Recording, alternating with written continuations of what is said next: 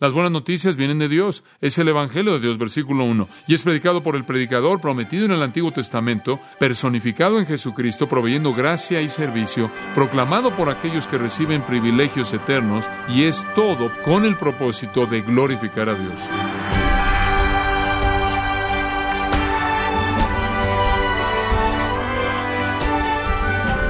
Usted probablemente no sabe quién es Noé Murro pero si usted le hubiera vendido un escritorio en noviembre del año pasado y él regresara al día siguiente para entregarle los 98 mil que se le había olvidado que estaban escondidos detrás de los cajones, lo consideraría la persona noticiosa o de la mayor noticia del año.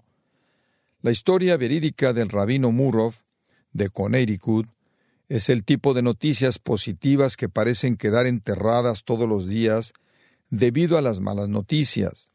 Pero hay buenas noticias, estimado oyente.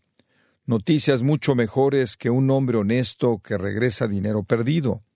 Noticias con dimensión eterna que valen más que todas las cosas malas que le han sucedido. Noticias que han sido escritas para que las estudie, las abrace y las comparta con otros. Es precisamente el Evangelio de Jesucristo.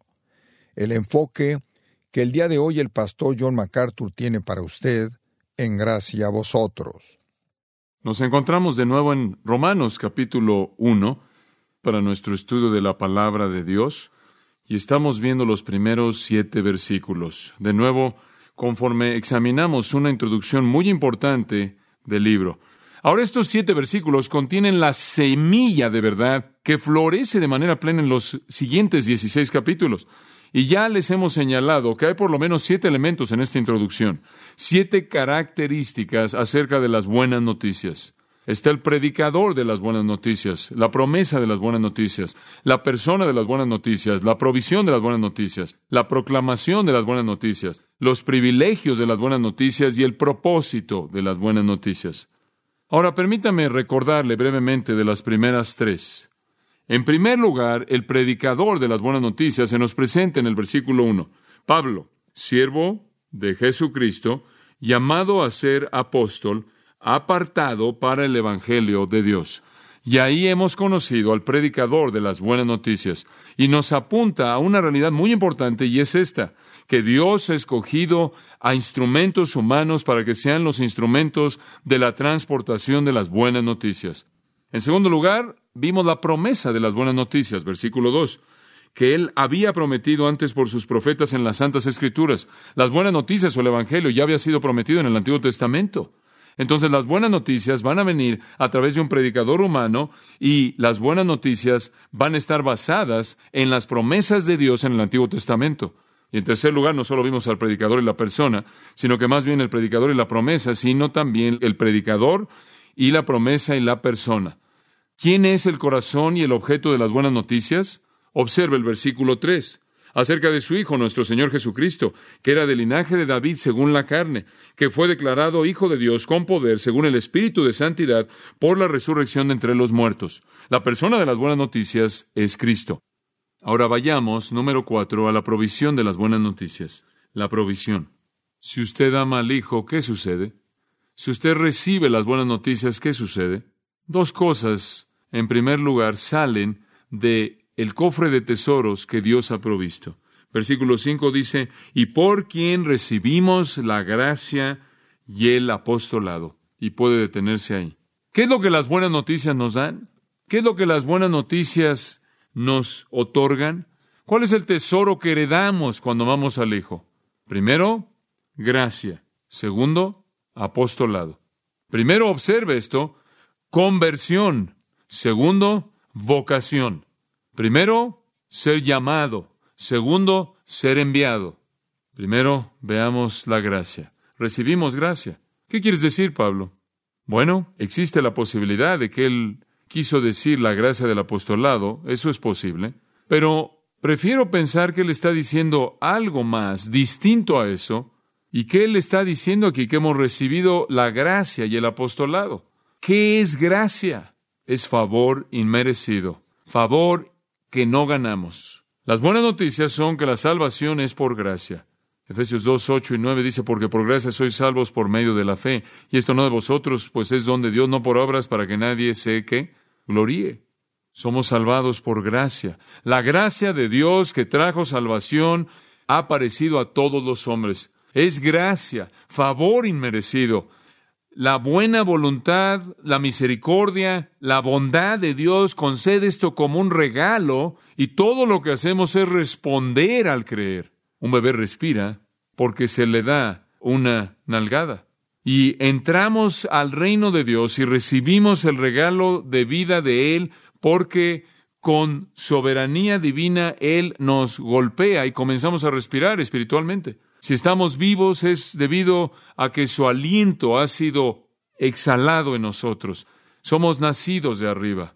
No hay lugar para la autorrecomendación, para el autorreconocimiento, no hay lugar para el mérito humano, no somos salvados por obras, de hecho en Romanos esto será desarrollado en el capítulo 3, versículo 24, dice, somos justificados gratuitamente por su gracia. Versículo 27, ¿dónde está pues la jactancia? Está excluida. ¿Por qué ley u obras? Ninguna, sino por la ley de la fe. Creemos si Dios muestra su gracia. En Romanos capítulo 5, él va a desarrollar eso más en los versículos 20 y 21 y habla de cómo en donde el pecado abundó, la gracia abundó mucho más. La misericordia sin causa, la bondad sin merecerlo. Entonces la salvación no vino por confirmación, la salvación no viene por comunión, no viene por bautismo, no viene por membresía de la iglesia, no viene por asistir a la iglesia, no viene por tratar de guardar los diez mandamientos o tratar de vivir el sermón del monte, no viene por ser generoso. No viene por creer que hay un Dios o que hay un Cristo. No viene simplemente por ser moral y respetable. No viene ni siquiera por decir ser cristiano. Viene cuando recibimos por fe el regalo de gracia. Por cierto, el infierno va a estar lleno de gente como la que acabo de describir, que piensa que tiene la salvación en el objeto equivocado. Y entonces Pablo dice, recibimos gracia. Esta es la primera provisión del Evangelio que usted no tiene que ganarse. No podría si quisiera. Es imposible, ya que por las obras de la ley ningún ser humano será justificado. La primera provisión, gracia. La segunda, apostolado. Y creo que Pablo está expandiendo su pensamiento aquí. Él comienza consigo mismo. Pablo, y ya para cuando llega el versículo 5, él tiene la palabra recibimos. Hemos recibido gracia. Y creo que él incluye a la comunidad creyente. Hemos recibido un cierto tipo de apostolado. Sé que se ve a sí mismo en ese recibimos y ve a los otros apóstoles ahí y aquellos que han trabajado con él. También es posible que él percibe la amplitud de ese término en su contexto más amplio posible. Somos llamados y salvados y fuimos enviados para alcanzar al mundo. Y para Pablo su apostolado era ese apostolado único único. De hecho, no había nada más como eso. Estaban los doce, Judas se fue, Matías fue añadido, eso mantuvo a los doce intactos, y más adelante Pablo apareció en la escena como un abortivo nacido fuera de temporada, un apóstol igual de genuino que los otros, que envió a Cristo personalmente después de la resurrección. Sin embargo, ahí había una identidad única en su apostolado, y creo que él percibía eso. Pero él también reconoció que todos nosotros estamos incluidos en el concepto de ser enviados. Usted recuerda que en Hebreos 3.1 llama al Señor Jesús un apóstol. Él fue enviado del Padre. Entonces, en el sentido más amplio, yo creo que el término se refiere a cualquier mensajero del Evangelio. El comentarista William Hendrickson está de acuerdo con eso. Él dice, cualquier persona que esté en una misión espiritual, cualquiera que en esa capacidad representa al que lo envía. Cualquier persona que trae el mensaje de salvación es en un sentido un apóstol. Pero por favor no se confunda. No somos iguales a los apóstoles del Nuevo Testamento. Ellos fueron únicos para su propia época. Pero usted descubre conforme estudia, y hemos visto en las lecciones pasadas, entonces no vamos a profundizar en el punto, vimos que hubieron muchos que fueron enviados. Por ejemplo, en Romanos 16, 7 dice, saluda a Andrónico y Junias, ¿Alguna vez ha oído usted de ellos? ¿Sabe algo de ellos? No, yo no. Dice, quienes son conocidos entre los apóstoles. ¿Qué tipo de apóstoles eran Andrónico y Junias? Bueno, ciertamente no apóstoles con una A mayúscula, no los oficiales, pero fueron enviados.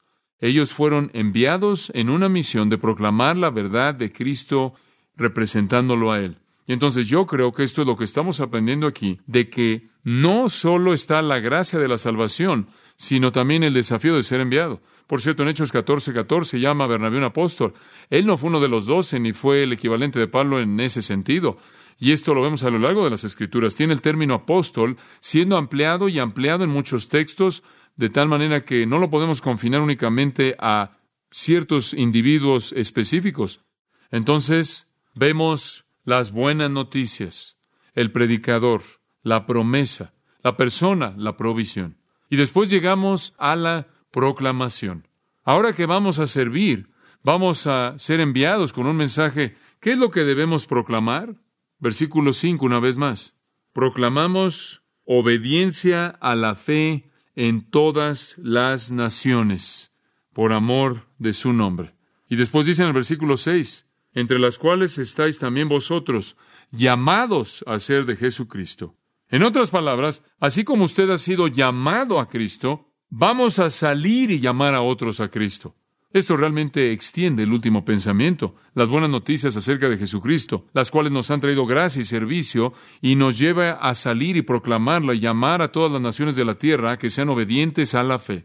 Esa es una gran declaración. Me gustaría que tuviéramos tiempo en esta noche simplemente para entrar a todo el pensamiento de la obediencia a la fe. Debería encerrar en un círculo esa frase en su Biblia. Obediencia a la fe. Es una declaración tremenda. Una declaración que literalmente está cargada de significado.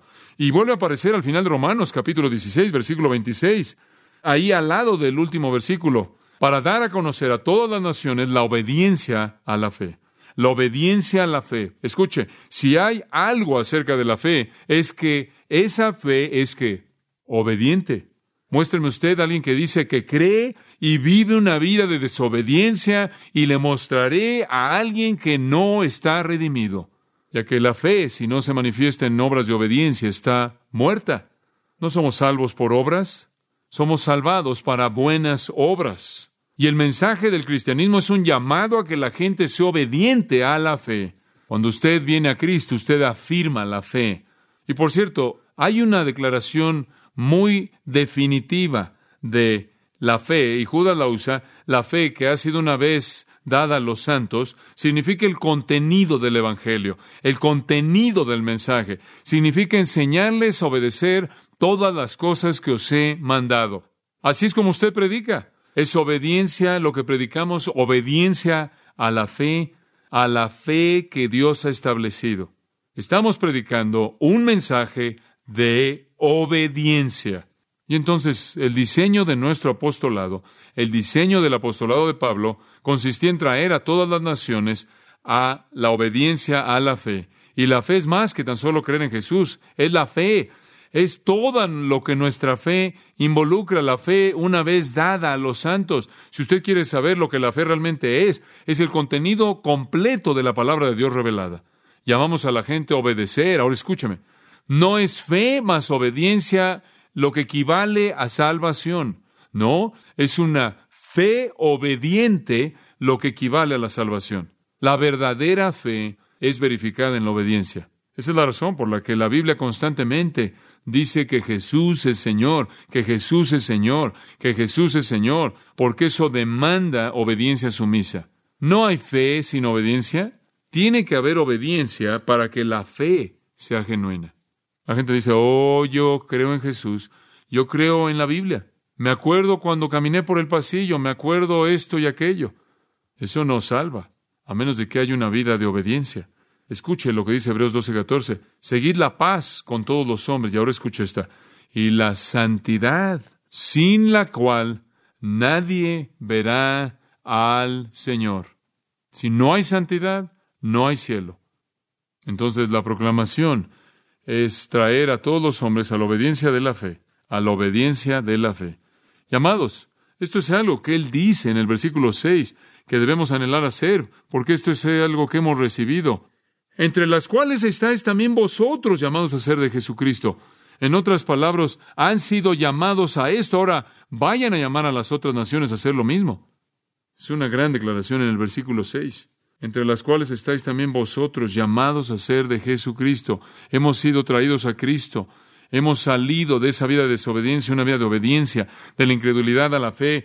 Y Él dice, debido a que eso nos ha sucedido y somos parte de aquellos que han sido llamados a Cristo, debemos llevar el mismo mensaje a otros, para llamar a otros. Somos enviados para la obediencia a la fe entre todas las naciones, porque eso es lo que nos ha sucedido. Somos los llamados, los que han sido atraídos a Cristo. Entonces vemos al predicador de las buenas noticias, la promesa de las buenas noticias, la persona de las buenas noticias, la provisión de las buenas noticias, la gracia y el apostolado, la proclamación de las buenas noticias, y es una proclamación de obediencia. Amados, nunca dejen esa parte afuera. ¿Les puedo dar dos al cerrar? Los privilegios de las buenas noticias. Los privilegios. Obsérvenlo en el versículo 7. A todos los que estáis en Roma y claro que se puede extender más allá de eso a todos los creyentes. Él les da tres verdades maravillosas acerca de sus privilegios. En primer lugar, son amados de Dios. En segundo lugar, son llamados. Y debería poner ahí una coma después de eso. Si tiene algunas palabras ahí en letra inclinada itálica, quiere decir que no están ahí en el original. Hay tres cosas aquí. Amados de Dios, llamados y santos. Amados de Dios, llamados y santos. Esos son los privilegios de las buenas noticias. ¿Qué significa ser amado de Dios? Bueno, simplemente significa que somos amados. Y está por todas las escrituras. Dios nos ha amado. Él ha escogido colocar su amor sobre nosotros. En Efesios capítulo 2, simplemente me encanta ese versículo, versículo 5, versículo 4 más bien. Dios, quien es rico en misericordia por su gran amor con que nos amó, aun estando nosotros muertos en pecados, nos dio vida juntamente con Cristo. Nos amó. Él nos amó aun cuando estábamos muertos en pecado. Primera de Juan 3.1 dijo, mirad cuál amor nos ha dado el Padre. Y la palabra, cuán amor, mirad cuán amor, cuál amor nos ha dado. ¿Cuál? Esa palabra cuál es una palabra griega muy interesante, potapan, tiene que ver con algo que es extraño, algo que es de otro mundo, algo que pertenece al espacio exterior. Digo, ¿qué tipo de cosa inhumana, extraña es este amor? ¿Es esto de amarnos? En Efesios 1.6 dice que a través de Cristo hemos sido aceptados en el amado. Dios nos puede amar porque Él nos ama en su Hijo. Romanos 5 dice, el amor de Dios ha sido derramado en nuestros corazones. Romanos 8 dice, nada jamás nos separará del amor de Cristo, nada. Y entonces el privilegio de las buenas noticias es que somos amados por Dios y cuando Dios ama, Él derrama su bendición. En segundo lugar, somos llamados. Somos llamados. Y ese es el llamado eficaz se está refiriendo al llamado en sí a la salvación. Somos salvados debido al acto soberano de Dios. Esto no se está refiriendo a algún llamado externo general, no solo la proclamación como en Isaías 45, sed salvos todos los fines de la tierra, o Isaías 55, buscad al Señor mientras pueda ser hallado. Este no solo es el llamado general, como en Ezequiel 33, cuando él clamó, volveos, volveos, convertíos, convertíos, o en Mateo 11, donde Jesús dijo, venid a mí todos los que estáis trabajados, o Juan 7, si alguno tiene sed, venga a mí y beba, o Apocalipsis 22, y el Espíritu y la novia dicen, ven. La esposa dice en medio Romanos 10, la fe viene por el oír, un discurso acerca de Cristo. Este no es solo el llamado general del Evangelio. Este es una indicación de ese llamado deliberado, eficaz a la redención que viene mediante la voluntad soberana de Dios. Somos los llamados. Es otra palabra, por así decirlo, para los elegidos, para los elegidos. Somos los escogidos. La Biblia dice, escogidos en Él desde antes de la fundación del mundo. Una verdad tremenda. Somos los llamados, llamados por Dios, los elegidos. Usted puede estudiar eso a lo largo del Nuevo Testamento, pero hay declaraciones, afirmaciones una y otra vez que se hacen mostrando que cualquier persona que es un creyente es alguien que fue llamado soberanamente y predestinado por Dios. Ahora voy a añadir esto rápidamente. Nunca hay un llamado solo sino que siempre junto con ese llamado, el acto de fe en Cristo va de la mano. No obstante, somos llamados. Desde nuestro punto de vista venimos a Cristo como un acto de nuestra voluntad, pero desde el punto de vista de Dios fue determinado desde antes de que el mundo comenzara y nos llamó a sí mismo. Es una verdad maravillosa. Entonces somos los amados y somos los llamados. Y escuche el tercero, somos santos somos santos. Usted dice, usted no me conoce muy bien. Oh, pero lo conozco lo suficiente como para saber que si usted es cristiano, usted es un santo. ¿Sabe lo que significa? Un santo, hagios, un santo. Debido a ser amado por Dios, debido a que ha sido llamado, usted es un santo, ha sido hecho santo. ¿Qué significa? Ha sido apartado, apartar, apartado del mundo a Dios. En el Antiguo Testamento tenían muchas cosas que eran apartadas.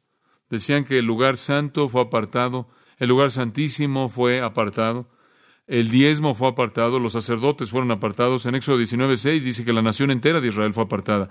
En otras palabras, todas esas cosas eran santas. El lugar santo, el lugar santísimo, el diezmo, los diezmos, los sacerdotes, la nación, todas eran santas para el Señor. En otras palabras, fueron apartadas para Dios. En el Nuevo Testamento no tenemos ya eso. El lugar santísimo no existe, el velo fue rasgado. El lugar santo ya no existe, el templo ha sido destruido.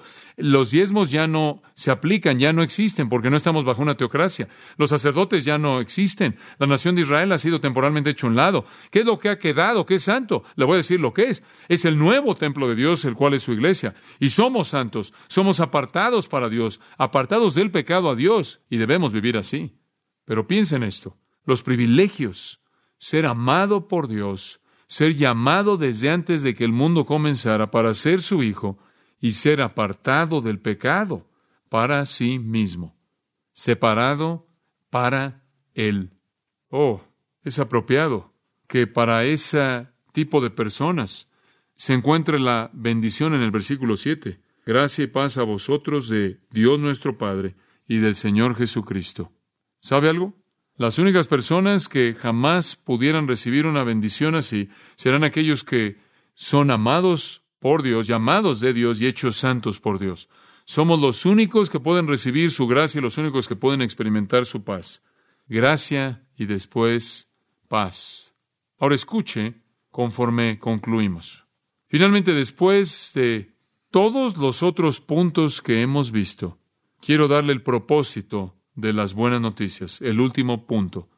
Hemos estudiado todos excepto este, el propósito, y se encuentra al final del versículo 5. ¿Por qué predica el predicador? ¿Por qué fue hecha la promesa? ¿Por qué vino la persona? ¿Por qué hemos recibido la provisión del Evangelio? ¿Por qué hemos experimentado la responsabilidad de la proclamación? ¿Por qué Dios nos ha dado privilegios? Por una razón al final del versículo 5, por amor de su qué? Nombre. Esto simplemente significa que todo se enfoca en la gloria de Dios. La gente debe ser salva, ¿por qué? O dice, bueno, para evitar que vayan al infierno, eso es secundaria. O para que puedan experimentar el amor de Dios, eso es secundario. O para que puedan ir al cielo, eso es secundario. O para que puedan tener la guía de Dios en su vida, eso es secundaria. La gente debe ser salva para la gloria de Dios porque es una afrenta contra su naturaleza santa de que alguien vive en rebelión contra Él. Es su gloria lo que es el punto, lo que es importante sobre cualquier otra cosa. Y esa es la razón para todo. En Filipenses 2 dice que toda rodilla se doblará y lo confesará como Señor, para la gloria de Dios el Padre. La salvación es para su gloria, el Evangelio es para su gloria. Pablo dice en 2 Corintios 4:15, predicamos el Evangelio para que la gratitud de muchos pueda redundar para la gloria de Dios. La razón por la que queremos traerlo a la salvación es para que pueda alabar la gloria de Dios. Como puede ver, Dios es glorificado cuando usted cree en el Evangelio. Dios es glorificado cuando usted ama a su Hijo. Dios es glorificado cuando usted acepta su diagnóstico de su pecado y su necesidad. Dios es glorificado cuando usted lo recibe en su vida. Dios es glorificado cuando sus planes se vuelven sus planes y sus pensamientos se vuelven los pensamientos que son iguales a los de Él. Vivimos y existimos para la gloria de Dios. Madame Wynne escribió, Dios Todopoderoso, glorioso, sin fin, ¿cuándo derretirás las montañas y descenderás? ¿Cuándo encerrarás los rayos conquistadores y enseñarás a estos Adanes que tú hiciste tu alabanza? Entonces cerramos el círculo. Las buenas noticias vienen de Dios. Es el Evangelio de Dios, versículo 1. Y es predicado por el predicador prometido en el Antiguo Testamento, personificado en Jesucristo, proveyendo gracia y servicio, proclamado por aquellos que reciben privilegios eternos, y es todo con el propósito de glorificar a Dios. Confío en que Dios sea glorificado en su vida conforme usted responde a sus buenas noticias y las proclama. ¿Será tan amable en inclinar su cabeza y escuchar estas palabras de William Blaine? El que lloró sobre la tumba, el que calmó las olas feroces, manso para sufrir, fuerte para salvar, la gloria será para él. Aquel que caminó en un camino de tristezas, aquel que concedió todo bien, hijo de hombre e hijo de Dios, de Él será la gloria. Aquel que sangró con llaga, aquel que llevó espinas, aquel que llevó de manera mansa espinas y escarlata, aquel que llevó toda tristeza, de Él será la gloria. Monarca de las mejillas golpeadas, burla de judío y burla de griego, sacerdote y rey divinamente manso, de Él será la gloria. En el trono del círculo del arco iris, en medio de los millones de los suyos, ya para nunca más llorar, de él será la gloria. Hombre de Nazaret, el rey que llevó la corona de espinas, hijo obediente hasta la muerte, de él será la gloria. De él es la gran espera eterna, de él es el estado sacerdotal real. A él el Padre lo hizo grande, de él es la gloria. Él que murió para liberarnos, Él que vive y nos ama inclusive a mí, Él quien viene a quien veré, solo Jesús, solo Él, de Él será la gloria. Y Padre, sabemos que ese es el corazón de Pablo y el mensaje del libro. Ayúdanos a verlo con claridad para la gloria de Cristo. Amén.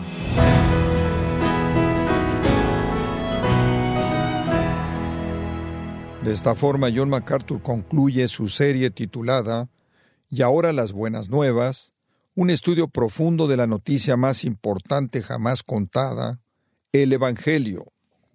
Quiero recordarle que tenemos disponible la historia completa del Señor Jesús de manera cronológica e ininterrumpida en el libro escrito por el pastor John MacArthur, Una vida perfecta. Una vida perfecta es un devocional que nos presenta una inigualable armonía de los evangelios fusionando el material acerca del Señor Jesús en un solo hilo narrativo que le ayudará a entender la escritura y a crecer en la fe. Puede ordenar su copia en gracia.org o comprarlo en su librería cristiana más cercana. Quiero recordarle que este mensaje, como otros más que haya escuchado o vaya a escuchar, puede bajarlos directamente y de forma gratuita en gracia.org. Si tiene alguna pregunta o desea conocer más de nuestro ministerio, como son todos los libros del pastor John MacArthur en español o los sermones en CD que también usted puede adquirir, escríbanos y por favor mencione la estación de radio por medio de la cual usted nos escucha en gracia a vosotros. Es importante conocer no solo el país y ciudad de donde usted nos escucha, sino también la radio. Para quienes contactan nuestro ministerio por primera vez, pueden solicitar una copia del mensaje de promoción sin costo alguno, un mensaje por oyente únicamente. Si usted vive en los Estados Unidos o Puerto Rico, escríbanos a Gracia Vosotros, P.O. Box 4000 Panorama City, California 91412. O puede escribirnos a través del siguiente correo electrónico radio arroba Queremos agradecerle su tiempo y sintonía en nombre de John MacArthur y del personal de este organismo e invitarle para que nos acompañe en la próxima edición y así juntos continuar desatando la verdad de Dios un versículo a la vez, en gracia a vosotros.